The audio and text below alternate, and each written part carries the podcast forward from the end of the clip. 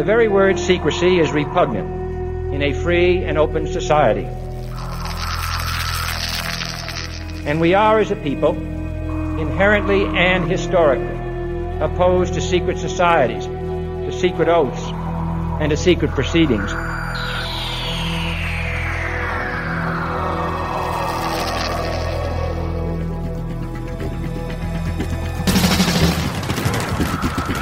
Our differences worldwide would vanish if we were facing an alien threat from outside this world. And yet, I ask you, is not an alien force already among us? Exopolitics, paranormal phenomena, and deep analysis of current world events.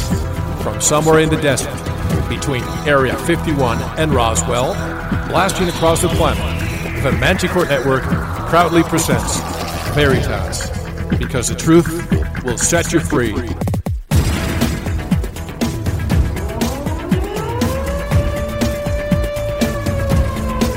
Headline Edition, July 8, 1947. The Army Air Forces has announced that a flying disc has been found and is now in the possession of the Army. It was, it was too fast to be an airplane. I think it's time to open the books on the question of government investigations of UFOs. Uh, we ought to do it really because it's right. We ought to do it because the American people, quite frankly, can handle the truth. And we ought to do it because it's the law. Be skeptical. Do be as skeptical as you want, but by all, don't close your mind.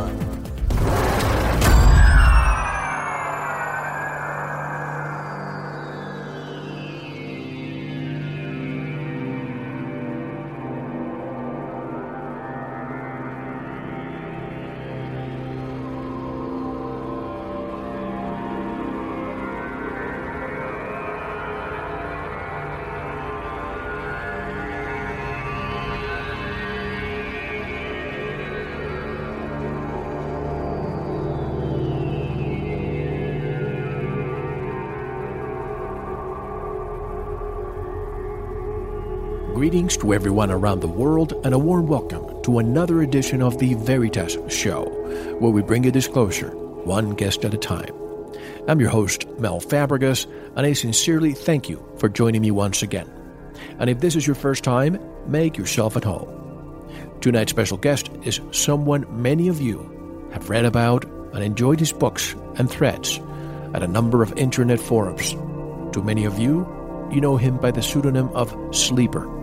Lou Baldin, author of In League with a UFO and A Day with an Extraterrestrial, will be with us shortly. And guess what? Our friend John Lear will do us the honor of introducing Lou. I want to thank all our new Veritas members. You are keeping Veritas alive. This week's Manticore Forum question is When did you wake up about the reality of UFOs? The Veritas show is syndicated by the following affiliates K Rock's Zero Point Radio, the Black Vault Radio Network, and the Paranormal Radio Network, 105.8 FM, New Orleans. If you need to get in touch with me with questions, feedback, or simply to say hello, send me an email to mel, M-E-L, at veritasshow.com. For the latest news, visit our blog. And now, get ready to experience a mental paradigm shift.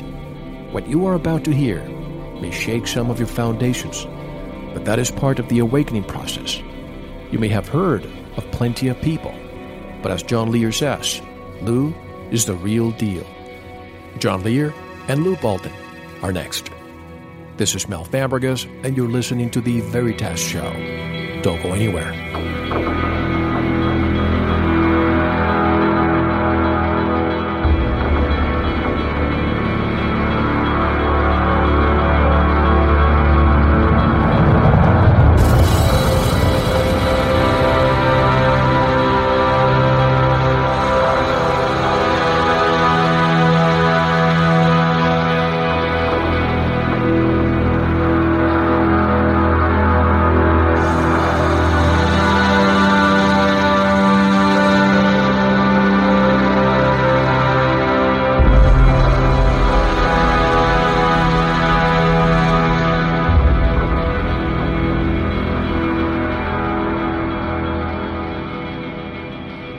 Uh, this is Cliff High from UrbanSurvival.com, and you're listening to The Veritas Show. And before we proceed with our interview with Lou Baldin, I have someone who would like to introduce him to you. Ladies and gentlemen, our friend, John Lear. Hello, John. How are you? Hi, Mel. How's it going? You know, a few years ago, I started reading a thread on ATS called Are Extraterrestrials Real? As real as the nose on your face. when I got to page 20, I instinctively knew that this information was real. And how did I know? Well, to go back 25 years when I first started looking at this UFO question in 1985 after having read Bud Hopkins' Missing Time, a book by uh, Bud Hopkins uh, that you could not put down because of the evidence he presented. Then Whitley Strieber' uh, book Communion came out and added truth to Bud's book. I then fell into a whirlwind of nonstop investigation, and since we didn't have much of an in- internet in those days, it meant using snail mail and a lot of driving around for interviews. I drove throughout Arizona, Colorado, New Mexico, meeting what were then the big names in ufology Bill Steinman, Bill Hamilton, Paul Bennewitz, Tom Adams, Linda Howe, Chris Lambright, Colonel Ernie Edwards, Clifford Stone, and a curious fellow named Jim Speiser, who ran a forum called Paranet and who tried to get me to go into a UFO hoax with him. I refused, but through Paranet I met Bill Cooper and there were many others that I met and listened to, and I can safely say there weren't many UFO stories I hadn't heard. Then came the channelers like the Ashtar Command and JZ Knight and Ramtha. Piles and piles of information accumulated until I had one four-drawer legal-sized file cabinet completely full and filed with information. Then Bob Lazar came along and gave me a huge information dump. I thought that would be the end of any real secret information I would ever get. However, as I got to about page 20 on extra, our extraterrestrials real thread, read both of Lou's books, A Day with an Extraterrestrial and In League with a UFO, and then the follow on thread on ATS, then Lou's own forum, Extraterrestrial Speak, I knew that this information was real. Now, there are about 6.5 billion people on this planet who will never read or have this information and will stumble around, most of who don't even care what's going on, other than that they have to feed themselves and their family. For the few that do care about what's going on, they will, uh, most will read Lou's stuff and, and uh, dismiss it as baloney but the minuscule amount of people I am guessing less than a thousand know instinctively that what Lou says is the truth. And one of those thousand, I think, uh, uh, as one of those thousand, I think the information is exciting, mind expanding, stimulating, and absolutely, without a doubt, true secretly, I think Lou brought this information just for me because of those thousand people I mentioned. Many don't understand the true nature of Lou's information and its implication that uh, is live your life with integrity and without envy, hate, or greed. And the reason I say not many understand the true nature uh, and implication is because I see so many questions to Lou that always start out, well, what about or what if I, or well, does that mean? They're always trying to find a way around, but there are no if, ands, or buts. Live your life with integrity and without envy, hate, or greed. Now, Lou didn't answer every question and many times was evasive, but this is because he knows the limit of what we should be told. Lou once said, and I quote, all humans have the capacity to know inside their soul the first step to unlocking the information is believing that's possible. The only danger is that if you become too enlightened while on earth, you can also become an outcast because you still have to uh, live around people that are not.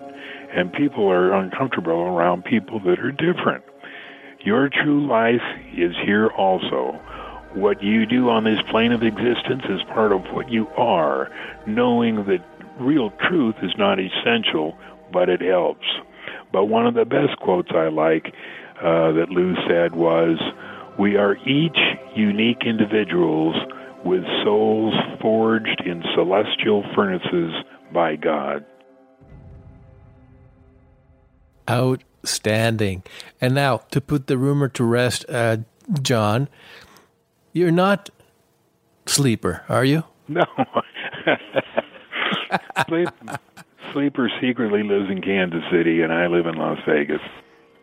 That's right. And folks, just to let you know, I was referred to uh, to Sleeper one night when I heard John Lear talk about him on Coast to Coast AM, and ever since I could not stop. So the opportunity to to uh, interview Lou for the first time, to be on radio discussing his two books, to me it's a privilege and an honor. And to have John Lear do the introduction, well, that's the cherry on the cake. John Lear, thank you so much. Okay, thanks, Mel. Take care. Bye bye. Hello, Lou, and welcome to the Veritas Show. How are you? I'm doing good, Mel. Thank you. It's my pleasure having you on. First of all, I want to thank you for accepting our invitation. Is is this your first uh, time on radio, Lou? Uh, 15 years ago, I was on a radio show. We're very privileged to talk to people for the first time after a few years of being away. In the past few years, you have been active, Lou, and sharing information and answering questions at a number of internet forums. However, people have never heard of your story from your own voice, I believe. As a matter of fact, some people out there still believe you might be John Lear. What do you say to those? Uh, John Lear? Uh, well, uh, obviously, I've got my picture on my book. Right. And some other places, so I don't think we look completely alike. And the voices are very different. Are very different too. In any event, I'm very happy that you accepted my invitation. I hope to discuss as much as we possibly can tonight. As we usually do first, Lou, on, with first time guests, and, and to put things in perspective, give us a background, your time as a child in Italy, your time in the U.S. military, and what experiences shaped you into who you are today and why you're here on the show. Uh, well, as a child in Italy, um, it was a few years after the Second World War, and um, Italy was still a little shell shocked. Uh, but uh, I, I, I don't know. I felt fairly normal. Uh, I do remember coming to this planet, um, being put into uh, into the family that I grew up with. Uh, I know that that's a little tough to talk about and, and for people to even believe. Um, yeah, for the layman, the layman out there listening to this, trying to explain this might be a little bit difficult. So, why don't you explain what you're referring to in terms of you came here? Well, um, I remember uh, seeing the planet uh, and then being brought into the planet. I've also, during the time that I was growing up, experienced these beings that uh, originally brought me here. They would take me from my room, and uh, we would uh, just go places. Okay. And in other words, let me see if I understand correctly. You were placed here to your, let's call her a biological mother. So you were not conceived on earth, but you were born. Let's, well, I don't even know if I should use the word born because that, that implies other things. No, I, I was born. You were Um, born here. My my mother was, you know, abducted, and the fetus was exchanged, and In other words, was was it her ova mixed with alien? Are you a hybrid? Is basically what I'm trying to say, or are you a full alien? No, I think I'm a full human Okay. And why is it that you look human? because I am a human.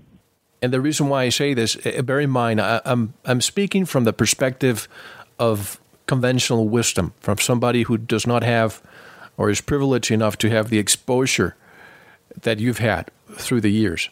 So there are aliens that look just like us, is what you're saying. Well, technically, you know, we're kind of all aliens because none of us, at least soul wise, is from this planet. Uh, we come from other places. We are inserted into a fetus and we start paying taxes at a certain stage in life. Mm-hmm. And when you're saying paying taxes, basically paying dues, and the souls come here. And this interview is going to be, I'm going to be all over the place. I have plenty of questions from people who have read your threads and, and your books. Let me just, again, put things in perspective. I'm going to read a portion of, of your thread that's out there. Quote Once upon a time, I was in the United States Army, and I not only saw alien spaceships, but I was in one. Inside the ships is real life Alice in Wonderland stuff. Distinguishing what is real or imaginary is impossible. It's another dimension like the Twilight Zone. Perhaps everything is real, but while inside the ship, the atmosphere is like a drug induced experience and difficult to differentiate between reality and imaginary. The minute you step out of the craft, the mind goes back to normal. Unquote. So, again, to put the skepticism to rest, how are you certain this was not a dream, perhaps drug induced mind control, or anything else the military may have tested on you? Well, the military certainly does a lot of that, and I was aware of it. But the thing is, I was in these situations for years, way before I went into the military. So it wasn't like I went into the military, they started experimenting on me and and making me hallucinate with with these alien beings and what have you. Right. It, when I was in the military, it was not like a big shock. You know, I, I I was kind of still accustomed to what was going on in my background. I was not aware of everything because they, you know, to to keep you where they keep you, you can't be running around talking about stuff like this. So, when you say they, who who blocked your memory, the military or the aliens? No, the the the people who brought me here, the okay. so-called aliens. Yeah, uh, l- the military basically I was kind of a curiosity. They they didn't know if I was a human or an alien. They didn't really mess with me. They just kind of watched me to see if I was going to reveal certain things about the ship. It, curiously, I, I was kind of curious about them too. I mean, they had access to the ship. They were in the ship, but they knew very little about this particular ship. I don't know how many ships they were familiar with. I'm not even sure why I was in there with them, but there were times that uh you know we were in there together. We didn't communicate. They did their thing and and I did mine. Almost like business. Don't talk, just do your job. Uh, basically, yeah.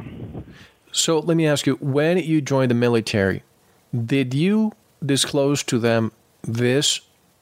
Did they find out or did they trace this back to your early childhood? And the reason why I say this, I've had people on like Sergeant Clifford Stone who had the military observing him from an early point in life where they suspected that he would be telepathic and eventually was exposed to alien technology, crash retrievals, etc. In your case, how did that happen? How did that transcend with the military observing you before you they joined? They knew about me way before I was in the military. I'm probably, I'm sure they even knew from day one that I came on this planet. So when you joined the military, I would presume that not that you received different treatment as any other private would when they joined, but tell us about the transition from from private life to, to military life and, and what happened the first well, you were there for three years, am I right? Right. Okay. Tell us about your experience with the military. Well, you know, my military career was as normal as as the next guy. I mean, I had military, you know, went through basic training, then I went through other types of training. I um, I trained uh, as an electronic specialist. I trained um, in. Uh, I was with an army unit. I was the tank driver. I was in uh, medical supplies. Why they put me in so many different? Of course, that was not necessarily unusual. Many military people get training in many different fields. Mm-hmm. Um, what was the question again? No, just uh, I wanted to see what uh, your experience in the military was. Just thank you for listening. To unlock the full two hour interview, including video formats, downloads, transcripts, exclusive articles, and more, subscribe to Veritas Plus now. Gain access to our entire archive dating back to 2008. Just click subscribe at veritasradio.com. Because you don't want to believe, you want to know. Subscribe now. To listen to the rest and all of our exclusive material, proceed to the Veritas Plus member section or join the Veritas Plus family by subscribing. Click on the subscribe button at veritasradio.com. Don't forget to visit the Veritas store for focused life force energy. Get a 15 day free trial today with no credit card required. And if you want to get in touch with Mel, want to be a guest on this radio program, have a guest suggestion, or have feedback, just click on the contact button on our website at veritasradio.com. Now, proceed to the Veritas Plus member section or subscribe to listen to the rest of the interview. You don't want to miss it. Because you don't want to believe, you want to know.